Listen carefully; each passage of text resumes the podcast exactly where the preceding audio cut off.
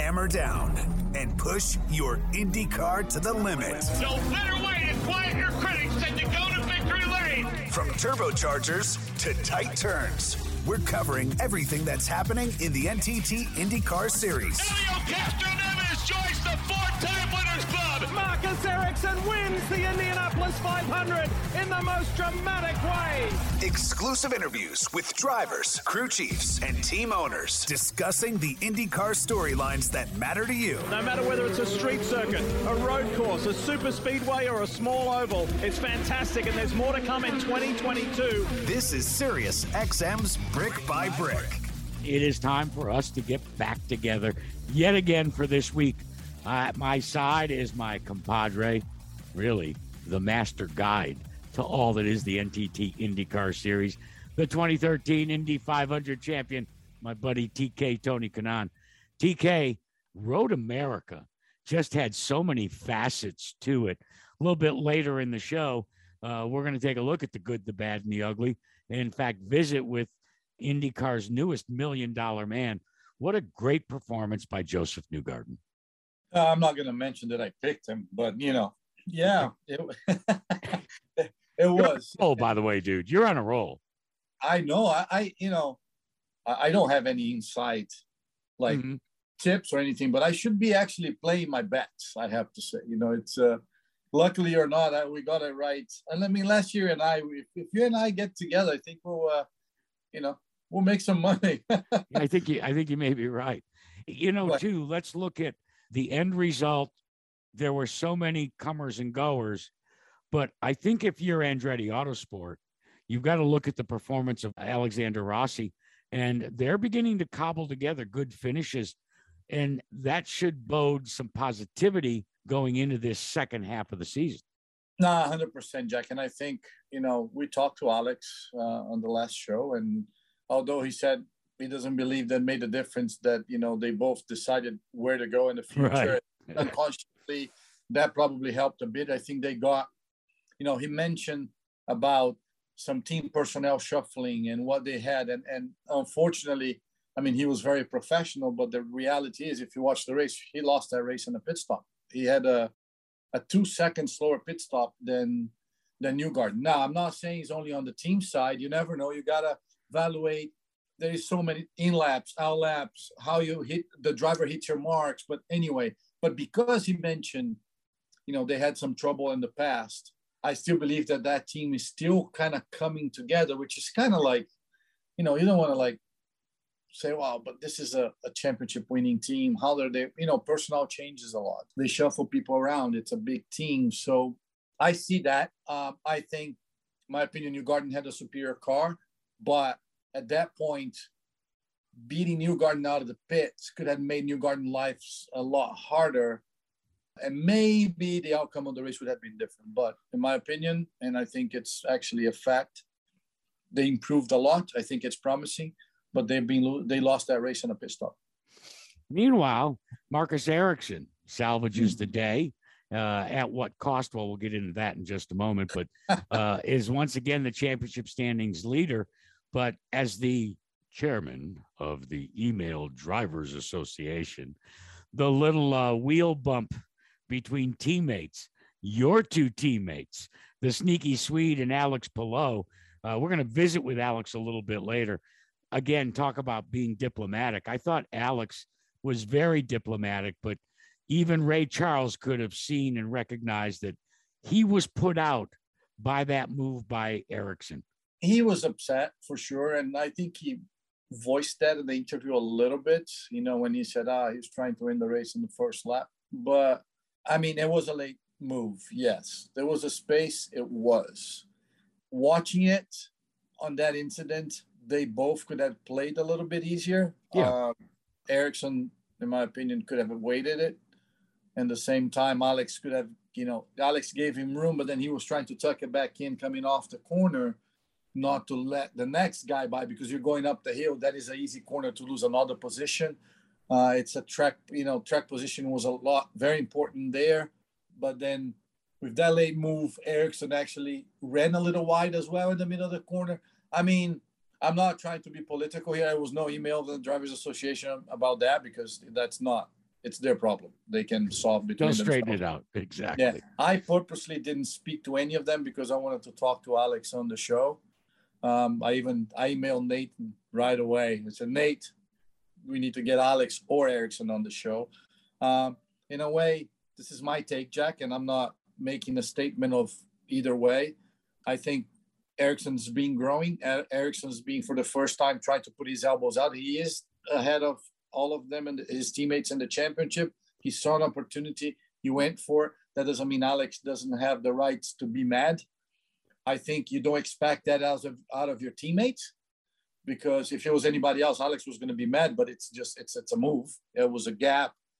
Alex played a little nicer too because it was his teammate. So I think some boundaries have been established there.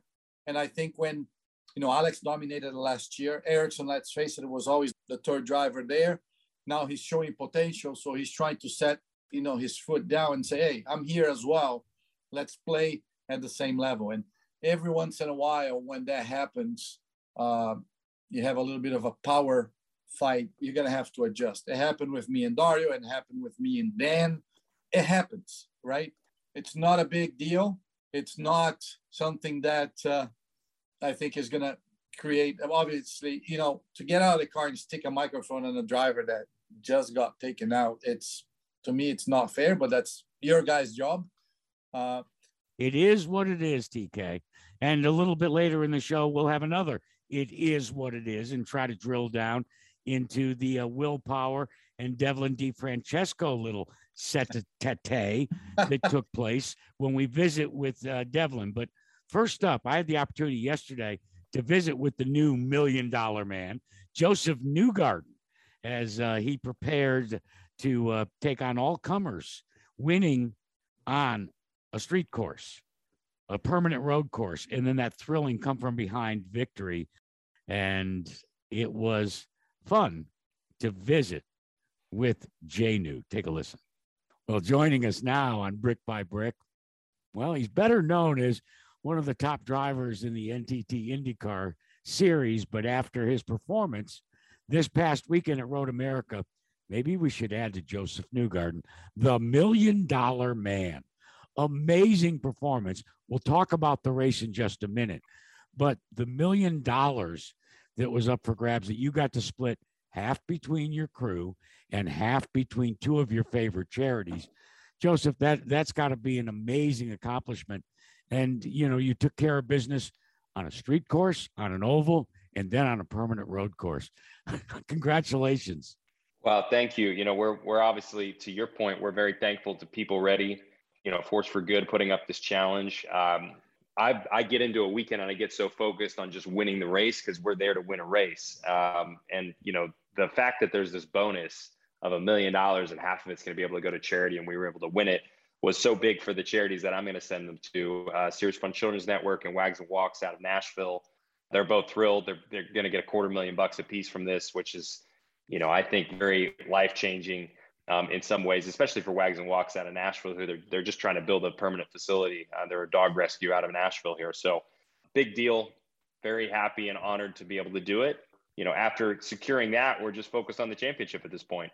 Yeah, there was that moment when I heard Cindric uh, on the cool down lap tell you that you just won a million dollars, and you let the world know that well, you were a little busy for two hours or so, and that had slipped your mind. But you got busy right off the trailer, Josef. What was the key? Did very, very well, qualified on the front row, and then it was a typical Road America performance. Whenever the Indy cars get there, a variety of of strategies and on several occasions, I had to imagine for you an awful lot of trust on the guy calling the shots atop your pit box because you looked like you were out of it, but really what you were doing was putting together a strategy that counted back from the last lap rather than deal with the moment at the time. Yeah, absolutely. You know, we it starts with having a good car. We had a good car all weekend. Right away, practice one, I was pretty happy. Felt like we had we had left off of from where we were the year before and uh, qualified pretty well. And then in the race, you know, it was a matter of trying to stay in touch with with Rossi. Um, you know, file into second was was a big deal for us. I thought we might get, uh, you know, push back a little bit at the start, which can happen starting second at Road America. There's a long straightaway. just start the race. And you know, starting second, you feel a little bit exposed, like people can just you know run right by you, uh, especially the the people following the leader. But we filed in second, and then yeah, to your point, you know, after that first stint, or really within the first stint, there's some people that stopped early on one of the cautions, and we just we elected not to. We we tried to wait until our window opened uh, for that first pit stop, and you don't know how that's going to go. You know, sometimes that can that can go the wrong way, and it can favor the the people that stop sooner than you. Uh, but we felt pretty confident that staying out was the right thing to do, and fortunately, you know, it, it worked out just fine for us. Uh, the the way it all um, filed in. So yeah, you have a lot of trust in your team and, and what they're seeing and what they're doing, and you know, I try and give my input and drive the car well, and hopefully it all lines up. I, I got to tell you, you seem to rise above the occasion. Anytime the media, before they drop the green flag, says, "Oh, insert the name other than Josef Newgarden," you know, insert a name. He's already got it locked up. What comes to mind is St. Pete earlier this year. You kind of take that as additional motivation. After Rossi's performance during practice and then that P1 in qualifying, an awful lot of people had already said, This is Rossi's race to lose. Forgive me, but I don't think he lost it. I think literally you won it. You beat him in his own game. Well, I mean, I would, I would, you know, if you're asking me how we felt, we felt pretty confident that we could win that yeah. race. We felt confident going into qualifying that we could qualify in pole, and obviously we just missed it, you know, by a little bit over Alex. And look, Alex did an amazing lap. You know, he was very deserving of the pole and you know certainly was very quick all weekend like you said you know we knew he was going to be probably one of if not our biggest challengers on the weekend. And we, we saw that right from the beginning and it was no different in the race. I think he was the toughest guy to beat on the day. But i certainly felt confident in what we were doing. It felt like we had a car to you know go to the finish. We had plenty of speed and it, you know if we play things right there's no reason we can't win on the day. Um, so i felt that all the way throughout. But you can't discount what alex was doing on the weekend. I think he had a very strong uh, presence and was by no means, you know, easy to beat. You alluded to the fact that uh, maybe some people were already focusing too much at the tip of the spear in the points chase. But with that victory, now you got three under your belt, and you are right smack dab in the middle of the points chase. And we tend to forget, Josef. Now we turn the corner. The second half of the season is on board. So during this brief hiatus before next up is Mid Ohio, what are you and your team, Penske team, really trying to concentrate on, not only for Mid Ohio, but for the rest of the season? Well, it's really consistency is the most important thing, but we, we have a long, long way to go, as you just described. You know, we're not even technically halfway. We're very that's close true. to it. Yeah, that's right. Um, I mean, we're very close. We're within half a race of being halfway. You know what? Leave it to you to be that precise, okay? but uh, you know, I know, I know my countdowns. I know exactly how long we've got to go, and it does get very interesting on this stretch of the championship. And you know, people really start to posture and figure out, you know, who's who's the real challengers in this mm-hmm. championship race. And I think we're one of them. I think we can be in that fight, um, but we've got to be consistent. There's, you know, it's a little bit boring, but there's no way around it you know, these championships are built off of every single race. It's not one race that make or breaks the championship. It's really the culmination of everything. So, you know, we, we break it down and it's one event at a time. If you maximize each event individually, then, you know, the championship should take care of itself. We've just got to focus on being good across, you know, the whole board. All right. So when you survey, and I will correct myself, the almost halfway point in the season, what, when you look at the individual events that lie ahead, Tell me one, not that is going to determine the championship, because I agree with what you just said, but the one that you look at and say, you know what, that's going to be challenging and is going to demand the ultimate in my racecraft and the best prep from my team? Well, it's they're all difficult. They really yeah, are. It's it's, yeah. it's hard to choose one. I think Iowa is, is going to be very critical. It's technically a double points race. It's two races on the weekend. So you look at that as kind of a double point situation, just like Indianapolis. So I, I think Iowa is very key on the calendar. You know, we want to emphasize that and make sure we have a good weekend there. Um, that's probably what I would highlight the most. But you know, they're they're all difficult in their own ways. But but Iowa with the double points is is certainly uh, certainly a, a highlight for us.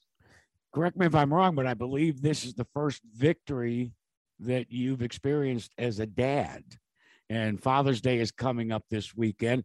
So, uh, you know, how do you think year one of being a dad on Father's Day, uh, how do you think that's going to go, my friend?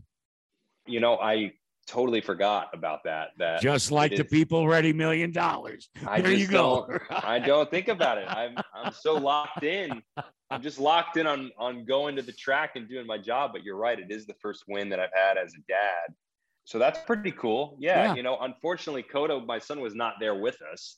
So he didn't get to experience that. But it is, you know, it's exciting times. Things are changing around here you know, I don't I don't know how that's going to change Father's Day. I don't I don't know. I've never had a Father's Day, so I, I don't I don't know what to expect right now. We'll get ready because you're going to have a whole ton of them from this point forward. You know, some of us have been fortunate enough to follow you up through the ranks, from karting to you know finally signing with Team Penske to winning a championship, and along the way. You've grown up, Josef, and you've grown up in the world of IndyCar racing You've made some decisions. I remember visiting with you when you and your, at that time, I believe it was still your fiance, decided, you know what? I don't need to be right next door to Team Penske in North Carolina. I want to go back to my home. I want to go back to Nashville. And you did that. And the decisions that the Newgarden family are making now, are they still predicated on your career or is it like the key to having a winning race car? balance between the two of them the private life and what you do for a living. I think there it's very heavily dictated on the balance. You know moving to nashville moment was was really good for us in a lot of ways. And you know i, I felt like it wasn't going to detract from my performance. Uh, if anything it would just enhance it in some ways and bringing that balance and yeah i think all our all our other decisions from this point will be in the same respect. They'll just try and you know be off of balance. And you know, for me, the the racing stuff is still a heavy commitment. It's it's very front of mind for me. You know, what what is going to give me the best performance and what's going to give our team the best opportunity to get the most out of me.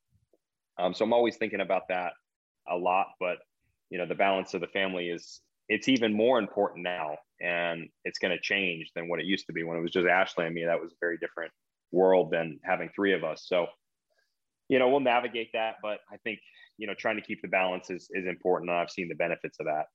Well, I want to go back to that PeopleReady 500K that you get. And I know it's shared with the team, but is there any left that maybe Ashley could go out and have a day at the mall, so to speak, or, you know, a girl's day to just shop her brains out? Or are you handing it all over to the team? Oh, I, I, you know, I don't even know how we're divvying this up yet, but there's, regardless of the PeopleReady money, there's plenty that we're going to be able to go do and um, make sure mom's taken care of, and, and we'll make sure to do that. So I've, I've got it covered. I've got it covered. Just like you have the race at Road America covered. Hey, congratulations. Always a treat to sit down and spend a little time with you and uh, enjoy your very first Father's Day. And we'll check in with you a little later to find out how that went. But in the meantime, as I said, enjoy the first, the first of many. Thanks, Josef. Thanks, Jack. See ya. Quick pit stop, and then we're back on the track. This, this is Sirius XM's Brick by Brick. This is Sirius XM's Brick by Brick. Welcome back to Brick by Brick on NBC Sports Audio on Sirius XM. It is uh, our time to spend some time with your champion, but more importantly, with your teammate, Tony Kanaan, as the defending champion of the NTT IndyCar Series makes yet another appearance here on Brick by Brick. We're talking about Alex Palou.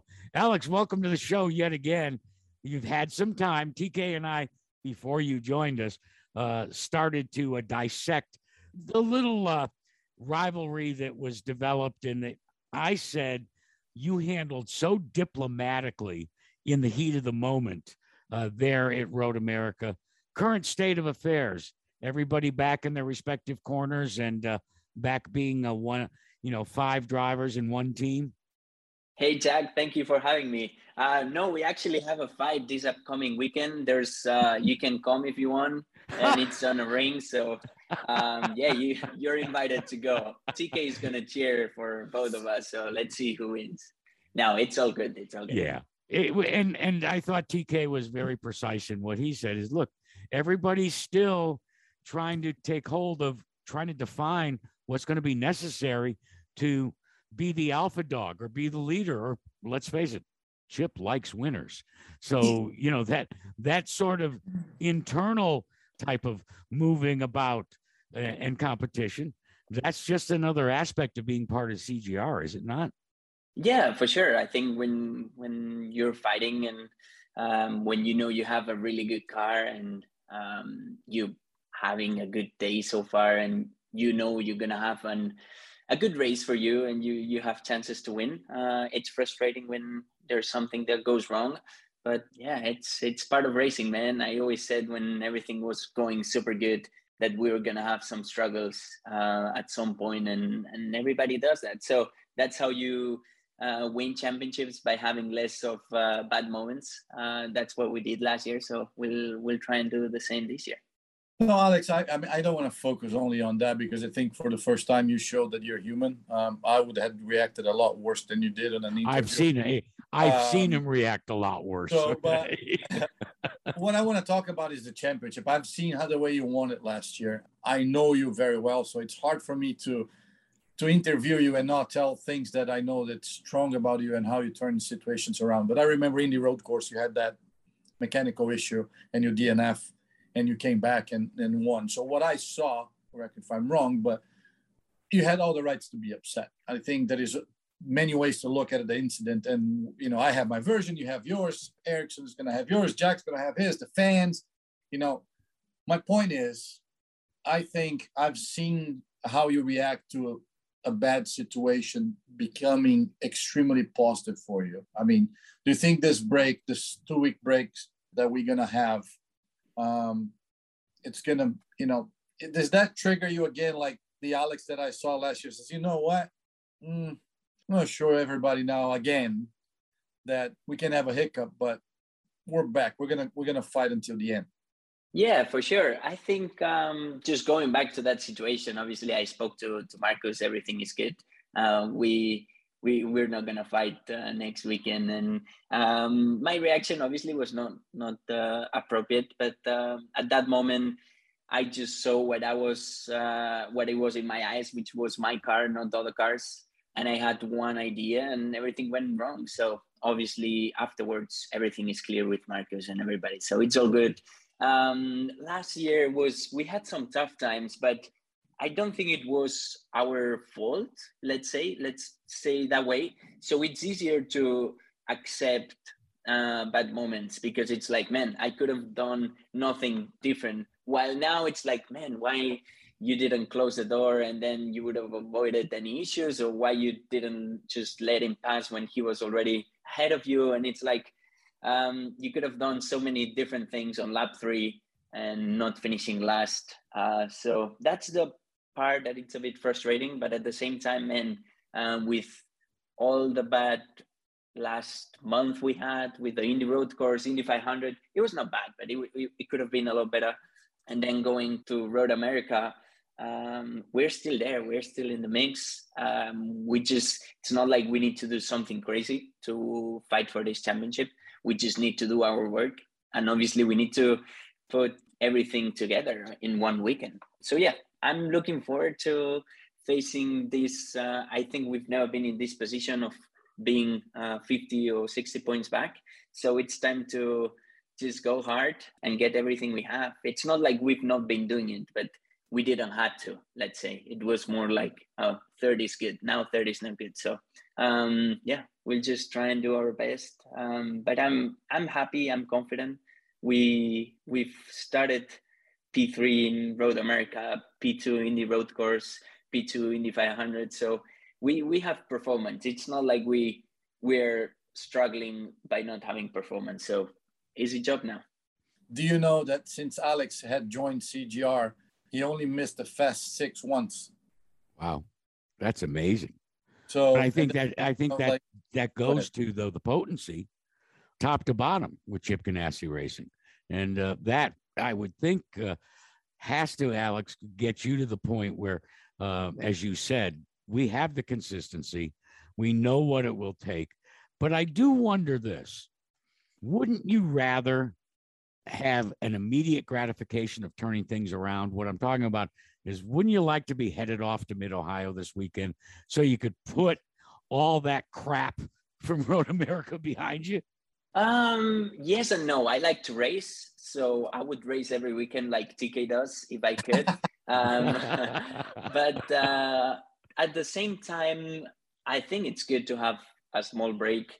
I know some things we can do better, and this gives me enough time to prepare myself, prepare with the team, and and get ready for Mid Ohio. So um, I know it's going to be also really condensed schedule at the end of the year. So it's good to have some time now get some rest and get as much work as we can in advance to the race weekend. So um, at this time, I'm okay. It's only two weeks. Uh, it's it's good enough time to relax and and get back to work. So um, I'm looking forward to this little break we have now. You know, I got to say, uh, I'm very disappointed. I actually, TK can attest to this. When you started outlining this big boxing match that you and you know, uh, Marcus were going to have in the off week. It got me genuinely excited, but I think I may have come up with a suitable compromise that would probably be much smarter. You always bring the donuts to encourage your team. I think, and TK, you weigh in on this. I think the appropriate thing that should be done is Marcus should bring donuts to your team and you bring donuts to his team. How about that? Um, I think it's more that I have to do now. So um, I think he's not taking to... the bait, is he, TK? Not taking no. the bait. No, no, he's sending you a message. He's a good guy. I think uh, you know. Oh, for sure.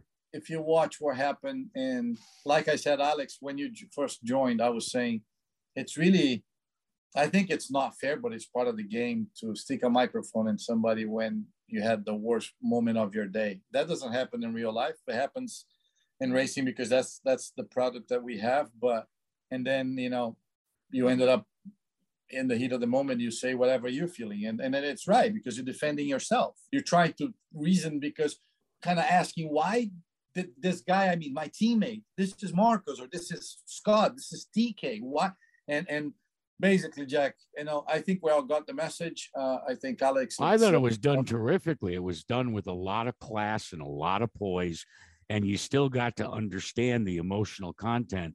But you know what? There's nothing there. Okay. The there isn't there. And that's the bottom line. And I think that that's where both drivers should be congratulated. But isn't that what teammates are supposed to do? Yeah. But again, that's what, you know, we're, fighting, we're family and we talked. We don't have to agree all the time. Like I said, just just to end this situation there are many ways that you could see this. And and i'm not i'm, I'm not taking sides. I'm their teammates. I want them well. I, I hated it when i was watching it because i was more worried about what chip was going to say to all of us than actually anything else. I mean um, he was going to get in the ring as well with us too. Just so he could right right. But you know, you can argue that was a late move. You can argue that Alex, you know, he said it already. I should have done this, should have done that. But it's the, the thing is, it's done, and I think it's over. I think Alex, you guys are going to test in Iowa next week. Yes, um, that's correct. Uh, we haven't been there in a couple of years, so it'll be a very important test, right? So that will take things out of uh, what are you looking for to that test? It's going to be hot. The cars are much heavier now. We haven't been there since we introduce all the changes. So what what are you expecting? Yeah, so I I'm looking forward uh, to having oval tests. I haven't had any oval tests a part of Indy, uh, obviously, um, but I haven't had any test day because it got canceled at Texas, and previous year I couldn't do anything because of COVID. So um, I'm looking forward to just focusing on myself. I know there are some areas on the ovals that I can improve, and I just want to improve them try and get more comfortable and then focus on the car. I think the car was uh, good in 2020 when they raced before. I was not driving for CGR obviously, but um, they had some. It was results. good. It was good. It was good. It was good. yeah. Good. So that's that's what we want. We want good cars. Um, I leave uh, the work to uh, Scott, to Marcus, and JJ at the beginning, and I'll focus a bit on myself and then join them. But um, I think it's good. It's good for the team as well that we can have it's double points. Let's say it's two races, so it's an important weekend that we're gonna have at Iowa. and I think it would be amazing if we, if we can have fast cars like we did at Indy. So uh, that's a goal. Well, we'll we'll be tuning in for sure, and we'll be unpacking that one as it gets a little closer. As always, Mr. Palou, it is a pleasure and an honor to visit with you. Love your sense of humor, and uh, more importantly, what you have brought to Chip Ganassi Racing is singularly Alex Palou. Good luck. Have a little Thank fun so on much. the time off, and uh, we'll visit with you again. All right. Thank you so much, guys. Well, TK, let's change gears, shift real quickly, because uh, the other side to the drama stories, the sidebars to what occurred uh, there at Road America, involve Will Power and our next guest, Devlin DeFrancesco from Andretti Autosport. Uh, you know, I'm going to confess, all of us, just as you said to when you shared with Alex, because of the nature of the way television and the media covers things sometimes things get blown out of proportion quite simply because of the access that we're granted when it was different but when Will Power you know basically calmly was reflecting upon what happened and then said you know i can't wait for the next time i see him. And there was a little exchange after the race but let's get the insider's side of the story uh, as uh, devlin joins us now. Devlin you and uh, will have had had a conversation and you've had the opportunity now to look back. And i'm not asking you to try and lay claim to was there a right or a wrong in the issue how comfortable are you and i'm going to let you speak on behalf of will that um, the differences were in the heat of the moment and regardless of who was right regardless of who was wrong it's time to move on and uh, we'll take it to the next race you know, you said it perfectly. You know, we've we've spoke, we've we've cleared the air. You know, we he, he called me on uh, on Monday morning, and we just had a, a run through it, and, and, we chatted about it. And uh, you know, it's behind us. Uh, you know, we're all looking forward to to Mid Ohio. Dev, obviously you are. I, I know you too well, so it's kind of weird. Uh, Jack, tell you a little story, but when uh, I lost my job, uh, with Devlin's current team. His dad was the one that picked me up and helped me until we, we won the 500. So I owe a lot to him and, and his family. I've seen Devlin grow um, since he was a little kid, which is going to make me sound old. But um, well, you Dev, are old. I, I was impressed because I know you too well, and I know the way you really want to answer when they stuck the microphone after the race on you. And then I knew how hard it was going to be as a rookie going in against a guy that, you know, is very respected in, in the series. Then obviously the tendency is always like, well, it's the rookie, it's the rookie, it's this and it's that.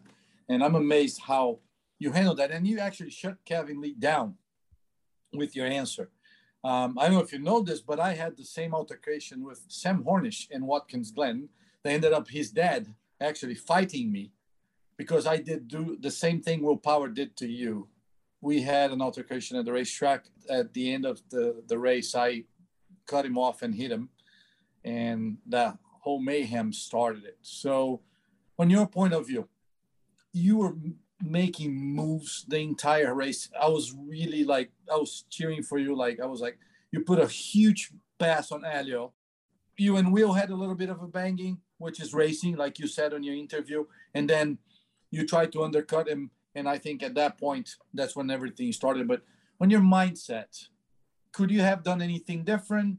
You can say, nope, I did everything right. Uh, one thing doesn't justify the other. I think, you know, after being in Will's position after the race, I regretted what I've done big time because it was in the heat of the moment.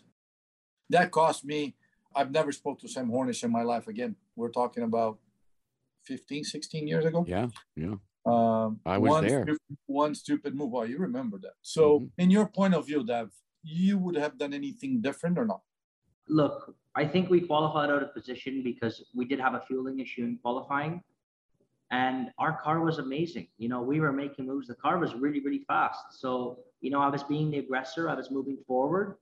And, you know, I, you know, we banged wheels going into three and I had a really good run on and going into turn five. And, you know, as you know, because you raced in Road America plenty of times, the Reds don't last that long. See, that, that advantage is only going to last so long. So could I have done something different? Maybe. but uh, you know, I was pushing for it and I was going for it. You know, Devlin, one of the things I think that fans don't appreciate with a rookie.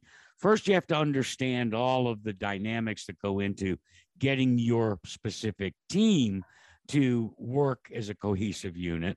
Then there's this situation where you, as a rookie, have to figure out who you can race, who you can't race, or who you have to race differently. And you have to build your racecraft in an accelerated manner. There are have been so many times that I've seen you in a media interview type situation where I always got the impression you want the feedback. You want to know how can I become a better driver?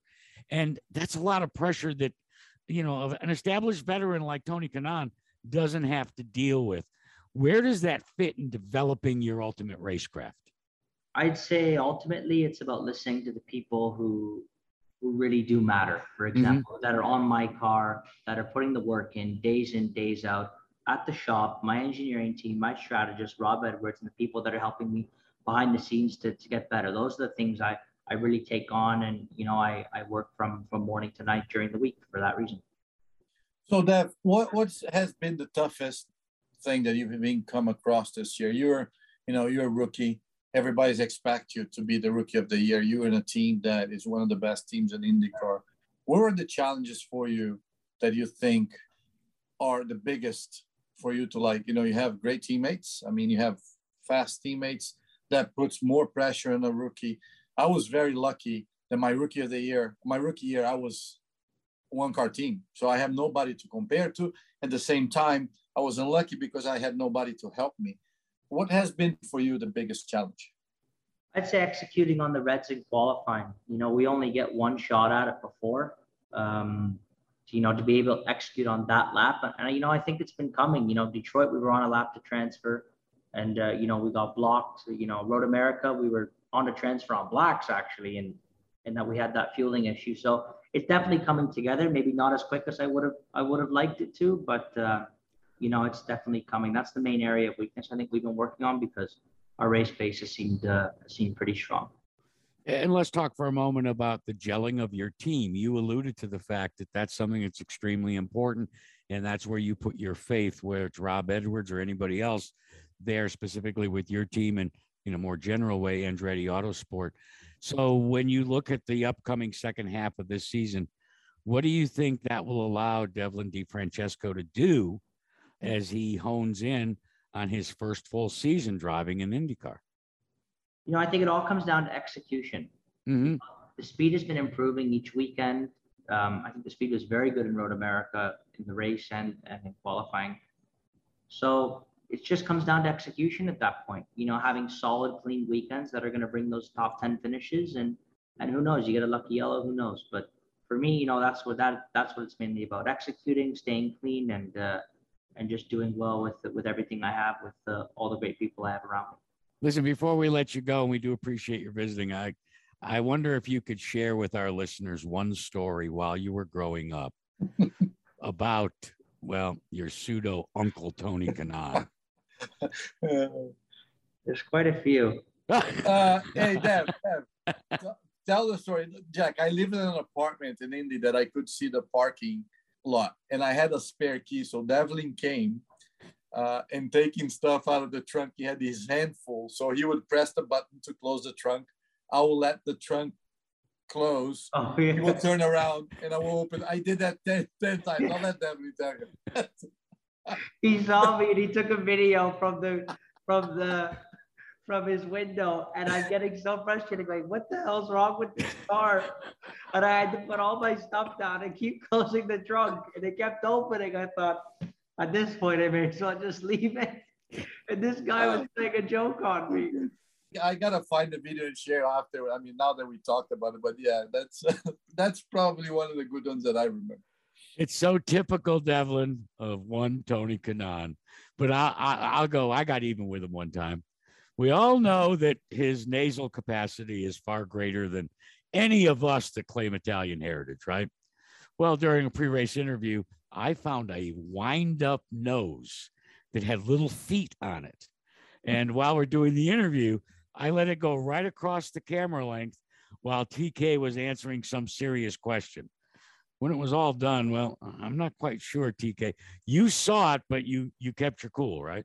Well, I had to. I mean, because you are a professional. Of course, that's you don't you don't get caught when somebody's trying to take your concentration away from an interview. You have to be professional. There you have it, folks. Devlin, thanks so much. Enjoy uh, what uh, lies ahead and head off to uh, Mid Ohio. And our best wishes to your team and, in fact, all of Andretti Autosport. Okay. Thanks, Nev. Thank you. Hey, coming up next, we'll review some of the news and notes and wrap this little get together up right here on Brick by Brick. Quick pit stop, and then we're back on the track. This, this is Sirius XM's Brick by Brick. This is Sirius XM's Brick by Brick. We are back with this week's edition of Brick by Brick. He's Tony Kanaan. I'm Jack Arute. And as our guest alluded to, TK, there's a couple of weeks off, but there is no rest in the IndyCar nation. Josef Newgarden said at the beginning of the show that probably the most important race, and Alex Palou bore that out when they both referred to the Iowa race as a double pointer. Why? Because we run twin races both on Saturday and Sunday. So, without casting or denigrating Mid Ohio, is that in your estimation? If you had to pick one race that could really dictate an awful lot of the future direction as to who wins the championship? Uh, who wins, I don't know. But you know, every every race right now, Jack, that goes forward, it's one last race that you have to recoup the points. The problem with the double headers is this. Um, you show up in mid Ohio, right? You show up in mid Ohio and your car is not good. That's one race, and you have time to go somewhere else and another track and recover. You show up in Iowa with the short period of practice that we have, right? Straight to quali, and the car is not good. It's two races, and you cannot afford. The only reason that I would say that it's crucial for the championship, it's because you can't afford to lose two races at that point of the championship. So remember, we're going to get Iowa. Uh, Mid Ohio already had happened. So I, I, coming to think of it, I don't disagree with you. And you show up, you roll off the truck, you have one practice session and qualify, and you don't have a lot of time. If the car doesn't roll off fast, you're in trouble. So then, yeah, I have to say it's going to be, you know, we would have a better idea um, who is going to be fighting for the championship after the, that double header. And that's why all the teams are actually going to test because they gave up other places because they know Iowa was going to be a double header and Iowa was going to be, you know, the middle to the end of the championship. You know, the, the, the other issue, and you brought it up, and I'm hearing it in a lot of the interviews uh, when we build up to an upcoming event, and that's qualifying. Mm-hmm. You can come and make it to the fast 12 or miss it by if you extrapolated, let's say at Road America, almost a four mile racetrack. If you miss it, it may be by just 12 inches or, you know, a couple of hundredths of a second. But here's the thing that has got to sit sideways for drivers. When you miss moving on because of a red flag, because the time. And look, there's a lot that goes into a TK, you know, especially on these road courses with the alternates, the banker lap. Do you do it on, you know, do you do it on the primaries? Do you do it on the alternate? And it doesn't seem like there should be that compressed amount of time, but all these games everybody plays. And sometimes when right. the green flag, nobody goes out there. But that's my point. My point yeah. was now there, there you play with your luck. There you're going yeah. to bet, and you don't know what's going to happen. And everybody bets on, wow, the track's going to get better. Guys, it's eight minutes. That was my biggest bet peeve I had when I was driving full time on those places. Although there's one thing you got to be careful. If you go out, you know, qualifying is eight minutes, 10 minutes, uh, depending on the, the tracks we go and you try to put a lap right away, if you stay out for three laps, sometimes people do one or two laps on blacks, they come in and they go out, put the reds right away and go out. You get a problem like it happened in Detroit. The Felix got actually a penalty for blocking Jimmie Johnson. That was an all because right. Jimmy went out really early. So it is a game of waiting, but in the same time, it's a game of the product that we had that we created. Should we extend qualifying? I don't know because they, we tried that and then people are still not going to go out. Or so it's like I think adds to the show. But yeah, I mean, when you leave qualifying, that you're set to do only two laps on the reds and you're leaving for the last three minutes, which is two laps. Somebody like what happened to Grosjean throws a red flag and you're on your banker, you're done. And that could be the difference on a weekend that you actually have a bad race, and that could cost you the championship at the end of the year. You're playing with luck. Yeah, and that and that's my point because at the heyday of your career or in the middle of my broadcasting career, you didn't have to go. First of all, they didn't have all of this, you know, Mhm. red tires and black tires. But by the same token, qualifying was pretty well straightforward. You went Mhm. out there, you turned your laps, but you didn't go very deep in a field like we have now, where with 27 or 26 cars and the unpredictability that someone can all of a sudden hit the right combination, it is not PR fluff and stuff when we say you can go 20 cars deep in the IndyCar field this year and this year more so than ever before to look at who has got a shot, not only winning the race, but starting up front. Yeah, but do you know what? Playing the devil's advocate here, look what Yeah. happened to Detroit. It was a great race. The fans loved it. The Yeah, guys you're start right. all the way in the back. So that adds to it as well. I mean, in the heat of the moment, as a driver, I like I said, I hate it. I mean, I should be my lap should be impeded by somebody that throw the red flag. But you know, that guy gets a penalty too, but it doesn't matter. It doesn't change your life. It's like I've always said, Jack, I will get mad at you. I'm gonna punch you in the face and I'm just gonna apologize because I lost my temper. You're gonna say, okay, but it's still gonna hurt. And it's still That's hurts. right. So you know so it's a catch and i said that was probably if you ask me tk what was your biggest pet peeve you had your entire career since they changed that qualifying format was that but honestly love it or hate it i think it, it's working I. I would i wouldn't change it it's compelling. I agree wholeheartedly with it. It's very, very compelling. And look, there's a thousand and one things that could could go into helping. And I think, you know, the TV broadcast partners are attempting some of the some of the conversations that uh, now that they do that pit box spy camera, and even if they play it back later, and we have uh, far more open drivers sharing some of their discussions. Yeah, it's still in code, but uh, to, to me, I think people can better understand the strategy.